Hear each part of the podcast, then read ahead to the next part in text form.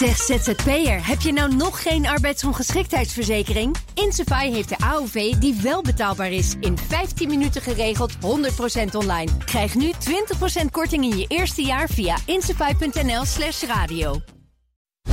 Cryptocast wordt mede mogelijk gemaakt door Bitfavo, de crypto-exchange van Nederland. BNR Nieuwsradio. Cryptocast. Herbert Blankenstein. Welkom bij de Cryptocast. Met vandaag de Nederlandse cryptosector boekt in de rechtszaal een belangrijke overwinning op toezichthouder DNB. En een medeoprichter van FTX vertelt in de rechtszaal hoe de fraude bij het bedrijf plaatsvond. Dit is Cryptocast 293 met eerst een half uur crypto nieuws op de radio. Met co-host Daniel Mol, redacteur bij Cryptocast en BNR Digitaal. Hoi. Goedemiddag Herbert, hallo. En mijn gast is Patrick van der Meijden, scheidend voorzitter van de Verenigde Bitcoinbedrijven Nederland. Dag Patrick. Hi. Niet voor het eerst hier gezellig. Nee, zeker. Wij geven geen beleggingsadvies. Vorm je eigen mening, maak je eigen keuzes. Geef ons niet de schuld. Crypto kan lucratief zijn, maar is ook riskant. Ja, de cryptosector heeft opnieuw een rechtszaak gewonnen tegen de Nederlandse bank. De eisen van de Nederlandse wetgeving blijken in strijd met de Europese richtlijn. Nou ja, bij de CryptoCast wisten wij dat eigenlijk al, hè Daniel? Oud nieuws. Ja, en daardoor kunnen de kosten van het toezicht niet gespecificeerd worden en mogen ze ook niet in rekening worden gebracht. Ja, Patrick, voor jou de eerste vraag, maar je zwaait af als voorzitter van de VBNL. Daar gaan we het straks verder over hebben. Maar je bent wel veel met dat DNB-toezicht al bezig geweest. Hè? Hoe reageer jij in eerste instantie op die uitspraak? Ja, uh, verrassend, omdat hij in twee delen is opgebouwd. En we hadden wel verwacht dat we het een en ander zouden winnen. Maar dat nu de hele heffing ongedaan gemaakt wordt, dat ja, is al heel erg positief. Ja, een onverwacht groot succes. Ja, precies. Ja. Uh, Daniel, wil jij wat achtergrond schetsen? Uh, het is de controle op uh, witwassen waar het over gaat. Het toezicht op die controle. Hoe is dat eigenlijk geregeld voor de cryptobedrijven? Ja, het begon allemaal met een Europese richtlijn. Die heet AMLD5. Een directive dus. Een richtlijn die elk land op zijn eigen manier moet interpreteren. Nou, dat, in wetgeving. Hebben, dat hebben we geweten in Nederland. Want het ministerie van Financiën is samen met DNB als toezichthouder aan de slag, te, aan de slag gegaan om de, om crypto-toezicht uh, te ontwikkelen. Nou ja, dat werd dus de richtlijn die we, of de, de, het registratieregime wat we uiteindelijk hebben gekregen. En dat was veel strenger eigenlijk dan de richtlijn vanuit Europa voorschreef. Ja, menigeen zei het is eigenlijk een vergunning. Ja, en daar zitten, aan een vergunning zitten allerlei eisen. En een registratie, dat doe je gewoon zonder dat er allerlei eisen aan zitten. Nou, daar zat al heel veel verschil in. Eigenlijk heeft de cryptosector vanaf het eerste moment al gezegd, ook bij monden van Patrick. Ja. Jongens, dit is fout, dit gaat niet goed. En het, ook bij dat vergunningsregime waar we het dus nu over hebben, verkapt vergunningsregime, zaten ook heel veel kosten. En daar was, dat was een van de grote pijnpunten voor, voor ook Patrick. Ja, en die kosten die mogen nu bij nader inzien niet in rekening worden gebracht. Hoewel eigenlijk alleen maar een deel van de kosten onder het bezwaar valt, hè Patrick? Ja, klopt. Maar dat is inderdaad een lastig, uh, lastig verhaal. Maar omdat het uh, volgens de huidige regeling... Ja, moet DNB gewoon alle kosten die ze maken... Uh, doorbelasten aan de onder hun toezicht staande partijen. En ja, als dan een deel daarvan, eigenlijk een fors deel daarvan... ja, niet terecht blijkt te zijn... omdat ze buiten hun mandaat zijn geweest ja, dan heb je een heel raar uh, systeem. Omdat je, je kan niet een deel uh, doorbelasten op de, met de huidige regelgeving. Nou ja, als DNB dus, dat zo gewoon zou kunnen specificeren, dan zou het toch wel kunnen? Nee, nee, want ze moeten gewoon daadwerkelijk alle kosten die ze maken doorbelasten aan de, aan de sector. Dus dat is een dus beetje. Het is niet de schuld van DNB dat ze hun administratie niet op orde hebben. Of? Nou, kijk, daar komt wel bij dat ze die administratie ook niet hebben bijgehouden. Oh, kijk, bij voor een bank. Nou, dus dat, dat is, dat is we hebben regelmatig ook vragen over gesteld of ze dat niet kunnen specificeren, maar dat, uh, dat wilden ze niet. Het gaat nu specifiek om de kosten, de, de kosten die zeg maar ongeldig zijn verklaard, zijn de kosten die kwamen kijken bij dat hele uitgebreide registratieregime, wat eigenlijk DNB tegen de regels, tegen de Europese richtlijn in heeft opgetuigd. De kosten ja, die meer, eh, meer zijn dan pure registratiekosten. Ja. ja, precies. Jullie kennen allemaal nog de, de wallet verificatie uh, rechtszaak uh, waarbij... Uh, van Betonic tegen van, de Van Betonic tegen DNB. Ja. Nou kijk, dat hele verhaal, de, überhaupt al dat die rechtszaak nodig was, dat heeft ook kosten gemaakt bij, bij DNB. Ook natuurlijk het, al die, die handelingen die ze hebben gedaan voordat mensen door het poortje kwamen. Nou, dat is echt heel erg veel werk geweest. Geeft DNB zelf ook toe dat daar aardig wat uren aan verspijkerd zijn. Ja, en dat stuk dat mag gewoon niet uh, doorbelast worden naar onze sector van, uh, van de rechtbank. Ja. Dus dat is uh, wat, we, wat we gewonnen hebben. En dat is, ja. dat is behoorlijk wat. Dat betekent geld terug. Zijn er verder nog gevolgen? Ja, de, de, want dit is natuurlijk uh, een stukje heffingen en, uh, en de facturen die dan gestuurd worden vanuit DNB. Maar persoonlijk denk ik dat dat misschien voor DNB op dit moment nog niet eens het belangrijkste punt is van wat daar uh, speelt. Omdat hun hele aanpak moet eigenlijk herzien worden. De, de partijen die bijvoorbeeld op dit moment nog in een registratieprocedure zitten ja, die zullen met, met veel interesse deze zaak hebben gevolgd. Omdat hieruit gewoon blijkt van ja, jullie moeten gewoon ons registreren. En daarna mag je dan wel allerlei vragen stellen. Maar niet vooraf. adres noteren, verder geen gezeur. Ja, daar komt het in basis wel, wel op ja. neer inderdaad. En dan kun je daarna wel, wel toezicht gaan houden. Maar niet vooraf moeilijk doen eigenlijk. Ja, dus eigenlijk is het hele regime van de afgelopen drie jaar, het hele toezichtsregime van de afgelopen drie jaar, is door deze uitspraak op losse schroeven komen te staan. En zij moeten dan samen met het ministerie van Financiën, neem ik aan, terug naar de tekentafel. Ja, klopt. Omdat op dit moment in de wetgeving daar nog wel ruimte voor is van wat ze nu doen. Maar die wetgeving heeft de rechter gewoon ongeldig verklaard. Dus daar moet nu uh, uh, ja, daar moet echt wel iets mee gedaan worden, inderdaad. Dus de bal ja. ligt in die zin bij uh, ministerie van Financiën in combinatie met DNB natuurlijk. Ja, gaan we straks in de podcast trouwens, ik wijs maar even vooruit, gaan we daar verder over praten. Ja. Um, eerst wil ik van jou nog even weten, Daniel. Um, ze hebben grotendeels gelijk gekregen, maar toch ook weer niet helemaal. De rechter ging ook op een ander punt niet mee. Nou, dat ging dus over die doorlopende toezichtskosten, waar Patrick ongetwijfeld een andere mening over heeft. Maar daarvan dacht ik van, nou ja dat is dus iets wat bijvoorbeeld banken uh, ook gewoon zelf moeten betalen. Die, krijgen, die staan ook onder toezicht van DNB op sommige punten. Ja. En dat is dus, dat lijkt me dan op zich lijkt me dat dan logisch dat cryptobedrijven dat voor doorlopend toezicht ook gewoon betalen. Het pijnpunt zit hem juist bij die, dat hele aangeklede registratieregime ja. waar, waar we zo'n probleem mee hebben. Ja. maar daarvan zegt de rechter dus wel van dat doorlopend toezicht van joh, dat moeten jullie gewoon betalen. Het enige probleem is dat je dat dus niet kan uitsplitsen. Dus vallen alle toezichtkosten. En waarom, Patrick, vonden jullie dat je dat niet moest betalen? Ja, er zijn gewoon voorbeelden van andere partijen die ook onder toezicht staan van DNB voor WWFT-toezicht en geen factuur krijgen van uh, DNB. Dus onder andere op basis van het gelijkheidsprincipe dachten wij, nou, dat, uh, ja. dat kun je dan niet maken om de ene partij wel en de andere niet. Uh, maar nou, de rechter denkt daar anders over. Die heeft daar precies, die heeft daar een keuze in gemaakt. Ja. Um, wat gaan jullie nu verder doen? Wij gaan, uh, we zijn nog bezig om, de, om die uitspraak even helemaal uh, te bestuderen. En dan te bekijken van wat is nou handig. Of we nog in beroep moeten gaan tegen bijvoorbeeld de uitspraak over de 2020. Waarvan wij dus op alle punten verloren hebben. Maar die financieel gezien helemaal niet zoveel impact hadden. Ja, en ook even kijken hoe we nu verder ook met, met DNB gaan. Want er loopt bijvoorbeeld nog voor 2022 hebben we deze procedure ook gestart. Maar die hebben we aangehouden in, in overleg met, met DNB.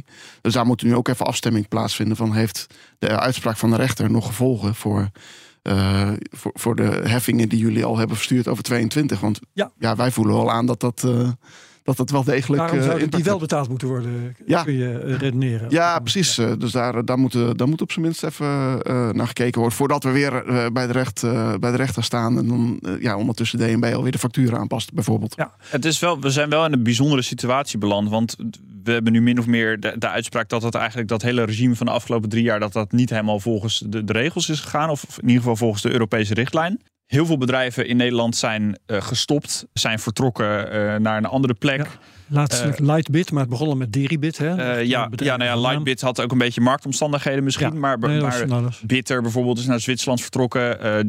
Er zijn een aantal partijen naar Panama inderdaad vertrokken. Dat is toch schade eigenlijk van, dat, van dit hele regime. Wat, wat je niet echt. Dat kan je niet. Uh, Ja, Nee, dat, dat, dat, zijn absoluut. Er zijn gewoon partijen geweest die wel een aanvraag hebben gedaan bij DNB en uiteindelijk dat toch weer niet hebben gedaan. Ja. Uh, of uh, weer hebben ingetrokken onder druk van ja, we denken erover om af te wijzen. En nou, dat soort dingen allemaal. Ja. ja, dat is zeker schade, omdat je anders gewoon uh, veel meer partijen op de Nederlandse markt hebt. Die dus uiteindelijk ook delen in de toezichtkosten ja. die DNB maakt. En aan de andere kant is het natuurlijk helemaal gek, want in 2024 krijgen we MICAR, de Europese richtlijn of Europese regels. Echt, geen richtlijn, maar echte, echte regels. Ja. Waardoor DNB helemaal geen toezichthouder meer is. Dus je strijdt ook niet ja. echt voor de komende tien jaar nee. of zo. Dat is dan ook weer ingewikkeld. Hoewel DNB trouwens uh, ook onder MICAR nog wel toezicht houdt op de banken voor degene die dan uh, cryptodiensten gaan, gaan aanbieden. Ja, ja. Maar uh, inderdaad, de rest gaat naar, naar AFM toe. Dus ja, het is, het is allemaal voor een korte periode dat we het nog, dat we het nog over hebben. Dus we moeten gewoon even kijken hoe dit nou praktisch tot een goed eind kunnen brengen. En daarover ja, zijn we dus ook in overleg met, uh, met DNB. Wordt vervolgd. Tik op de neus uh, inderdaad voor de Nederlandse bank. En overigens gaan we straks in de podcast uh, nog verder praten met jou, Patrick. En met jouw opvolger Bert de Groot. die voorzitter wordt van de Verenigde Bitcoin Ja, helemaal Nederland. Ja, oké, bedankt voor je deelname aan deze uitzending in elk geval. Eh, wat het geluid was, weet ik niet. Eh, in elk geval gaan we nu contact zoeken met Bert Slachter, analist bij kennisplatform Bitcoin Alpha. Dag Bert. We moeten het over de prijzen gaan hebben. Die eh, blijft kwakkelen rond de 27.000. Eh, leek naar de 28.000 te kruipen de afgelopen dagen, maar is alweer weer een stukje teruggezakt. De rekenkracht op het netwerk bereikt wel recordhoogtes. Kun je die dingen even tegen elkaar afwegen misschien? Ja, de, de Bitcoin-koers is grofweg gelijk aan een jaar geleden. Maar de rekenkracht van het netwerk is verdubbeld. En dat is opvallend, want Ja. in beginsel volgt de rekenkracht de koers. Hè. Een hogere koers betekent meer inkomsten voor miners, waardoor ze meer kunnen uitgeven aan die rekenkracht. Ehm, en die koers is gelijk gebleven, dus dan zou je in beginsel verwachten dat ook de rekenkracht grofweg gelijk blijft. En toch is die verdubbeld ten opzichte van een jaar geleden. En de verklaring heeft een heleboel ingrediënten, maar ik wil er twee noemen. Ten eerste zien we een verandering in het businessmodel van miners. Dat was in het verleden heel eenvoudig. De kosten zijn hardware en stroom. En de opbrengst, dat is verdiende bitcoin. Maar dat is aan het veranderen. Bi- Bitcoin mining wordt steeds vaker ingezet op bijzondere plekken. Bijvoorbeeld waar ongebruikte energie moet worden weggegooid. Of waar miners extra inkomsten hebben. Bijvoorbeeld een beloning voor het stabiel houden van het stroomnetwerk. Of inkomsten uit de carbon credits bij het afvangen van methaan. Dus het businessmodel verandert. En het tweede is, de succesvolste miners die zijn enorm aan het investeren. En dat is ook een goede deel van de verklaring van die gestegen, gestegen rekenkracht. Ehm, en dat doen zij samen met energieproducenten, netbeheerders en tegenwoordig zelfs landen soms. En blijkbaar zijn die miners bereid om nu minder marge, met minder marge genoegen te nemen. En dat is het interessante. Daar spreekt dus een bepaald vertrouwen uit in de toekomst. Verwachting voor hogere koersen misschien. Ja, nou ja, dat verwachten zij. Kijk, de, de, een, een toegenomen rekenkracht is, betekent niet automatisch dat er ho- hogere koersen komen. Er zit geen Nee. causaliteit ver- eh, tussen. Nee. Maar hogere rekenkracht betekent wel dat het lastiger is voor aanvallers om het netwerk aan te vallen of om te proberen om te censureren of transacties terug te draaien. En dat is dus hogere veiligheid. En dat bevestigt dan het bestaansrecht van Bitcoin als onafhankelijke wereldwijde infrastructuur. En dat maakt het waardevoller. Dus het is geen directe veroorzaker van hogere koersen, maar wel een voorwaarde. Dus wat dat betreft positief. Ja, en eh, we krijgen eh, in april volgend jaar, welke dag precies, dat weten we nog niet, eh, een nieuwe halving. We hadden er in, even rekenen, eh, eh, 2020 hadden we er eentje. Hè?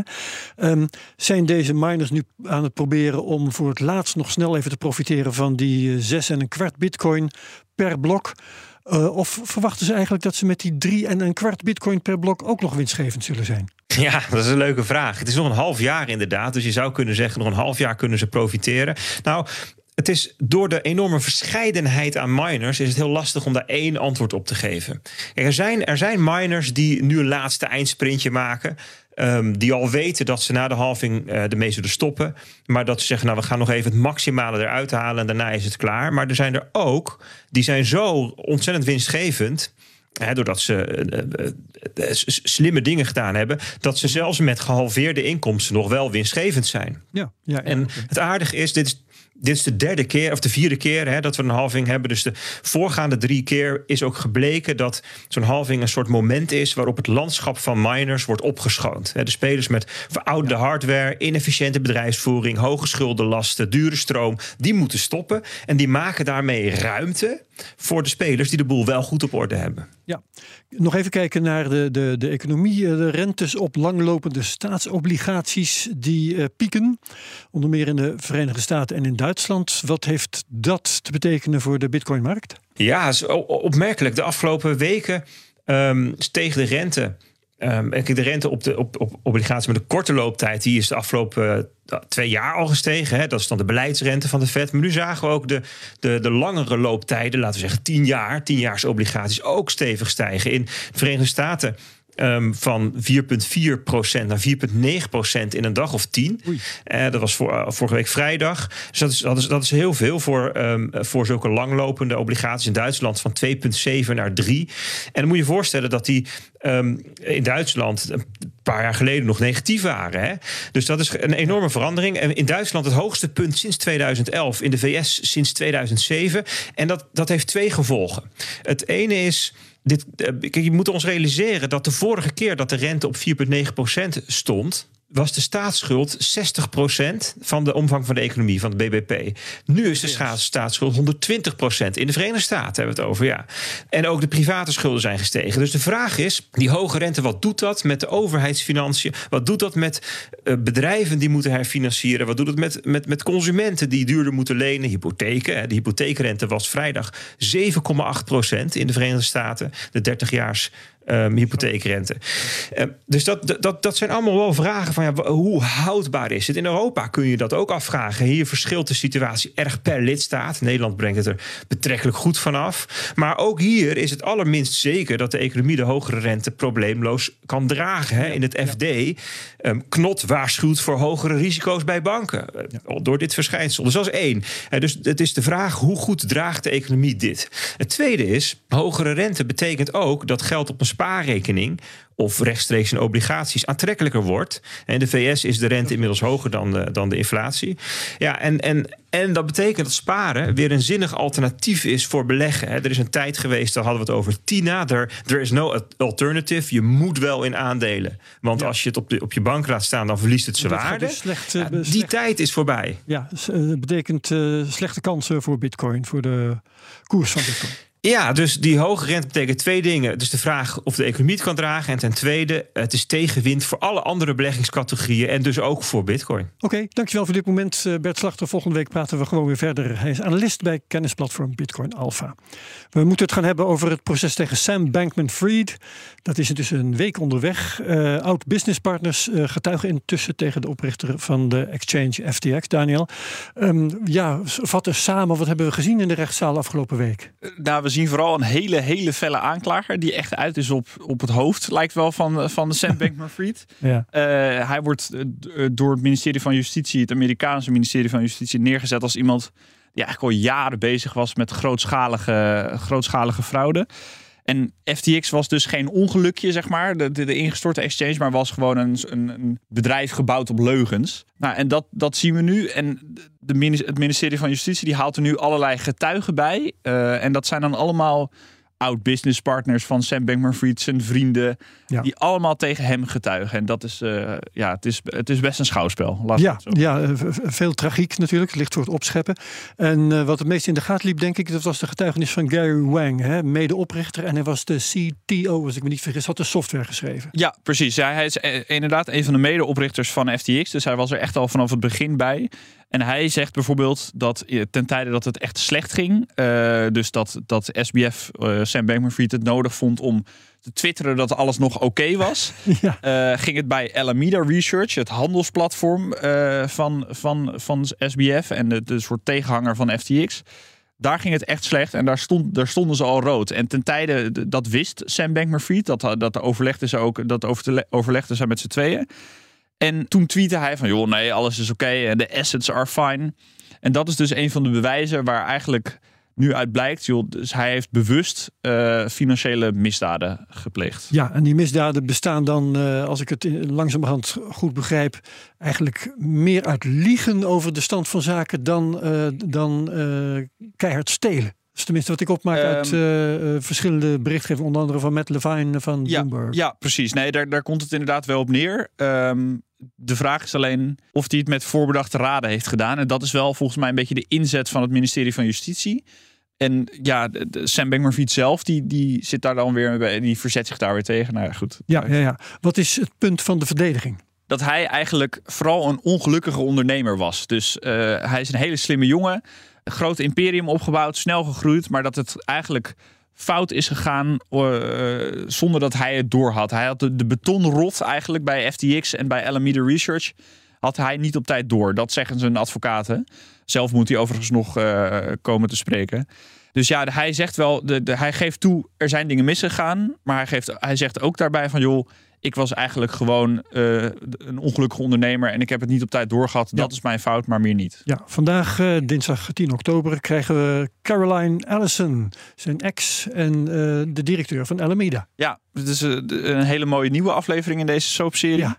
Dat is inderdaad zijn ex en misschien wel de belangrijkste getuige in dit, in dit verhaal. Sam Bankman-Fried heeft haar in het verleden ook proberen te beïnvloeden toen hij nog in hechtenis thuis zijn, zijn proces mocht afwachten. Toen heeft hij dagboeken gelekt naar de New York Times volgens mij. En zij weet bijvoorbeeld heel veel. zij was onder meer CEO van Alameda Research en zij gaat waarschijnlijk getuigen. Zij gaat allerlei dingen uit de doeken doen. Waarschijnlijk ook dat Sam Bankman-Fried eigenlijk ook aan het roer stond bij dat Alameda Research. En dat kan nog wel eens heel belastend gaan worden uh, voor hem. En we gaan dan details krijgen vandaag die we nog niet eerder wisten. Ja, en dan is er nog een pikant verhaal over de investering die FTX heeft gedaan in een start-up genaamd Anthropic. Die, die lijkt de, het hele verhaal over het faillissement op zijn kop te kunnen zetten. Ja, want uh, in april 2022, uh, toen, ging het, toen kwakkelde de cryptomarkt een beetje, maar toen groeiden de bomen in principe nog uh, tot aan de hemel, zeker bij FTX.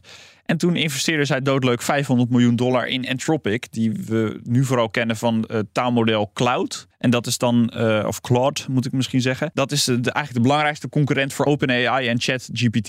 Nou, Google investeerde daarna in Anthropic. Amazon investeert nu tot 4 miljard dollar in Anthropic. Dus die, die waarde van die 500 miljoen van FTX, die, die stijgt aardig. En Sam Bankman-Fried zou eigenlijk misschien wel als argument kunnen zeggen... joh, hey, met, mede met die investering kunnen we de klanten in ieder geval hun tegoeden terugstorten. Ja, nou, een gelukkige investering maakt nog niet uh, van fraude uh, keurig financieel ja, beheer. En dat zegt het ministerie van Justitie ook. Ja, de, luister eens, wij willen niet dat jij die investering nu gaat gebruiken als een soort verdedigingsmechanisme. Want wij denken dat die investering van 500 miljoen dollar ook gedaan is met klanten te goede. Dat kan ook. Uh, ja. En dat is ja, dat is toch wel een pittig verhaal. Um, en als je ervan uitgaat dat die investering in dat Anthropic meer waard wordt en dat zij misschien ooit zelfs naar de beurs gaan, ja, dan kan dit nog wel een heel pikant soort van extra verhaaltje eh, worden. Ja, maar vooral denk ik een gelukje voor de klanten van FTX dan voor Sam Bankman-Fried. Precies, want Sam Bankman-Fried is inderdaad, uh, die is aardig op je neut. Dat ja, kunnen we uh, zeggen. Waarschijnlijk wel.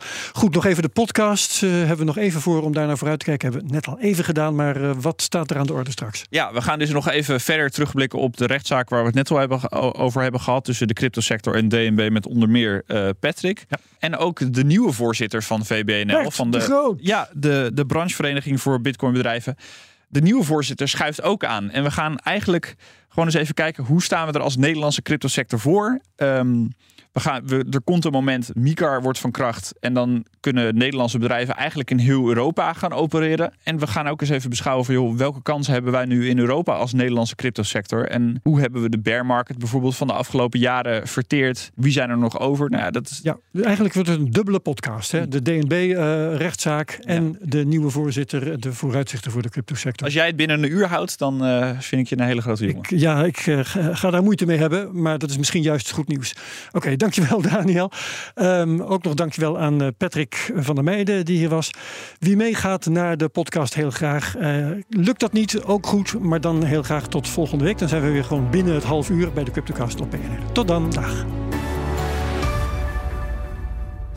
Cryptocast wordt mede mogelijk gemaakt door Bitfavo, de crypto-exchange van Nederland. Zeg ZZP'er, heb je nou nog geen arbeidsongeschiktheidsverzekering? Insafai heeft de AOV die wel betaalbaar is. In 15 minuten geregeld, 100% online. Krijg nu 20% korting in je eerste jaar via insafai.nl slash radio.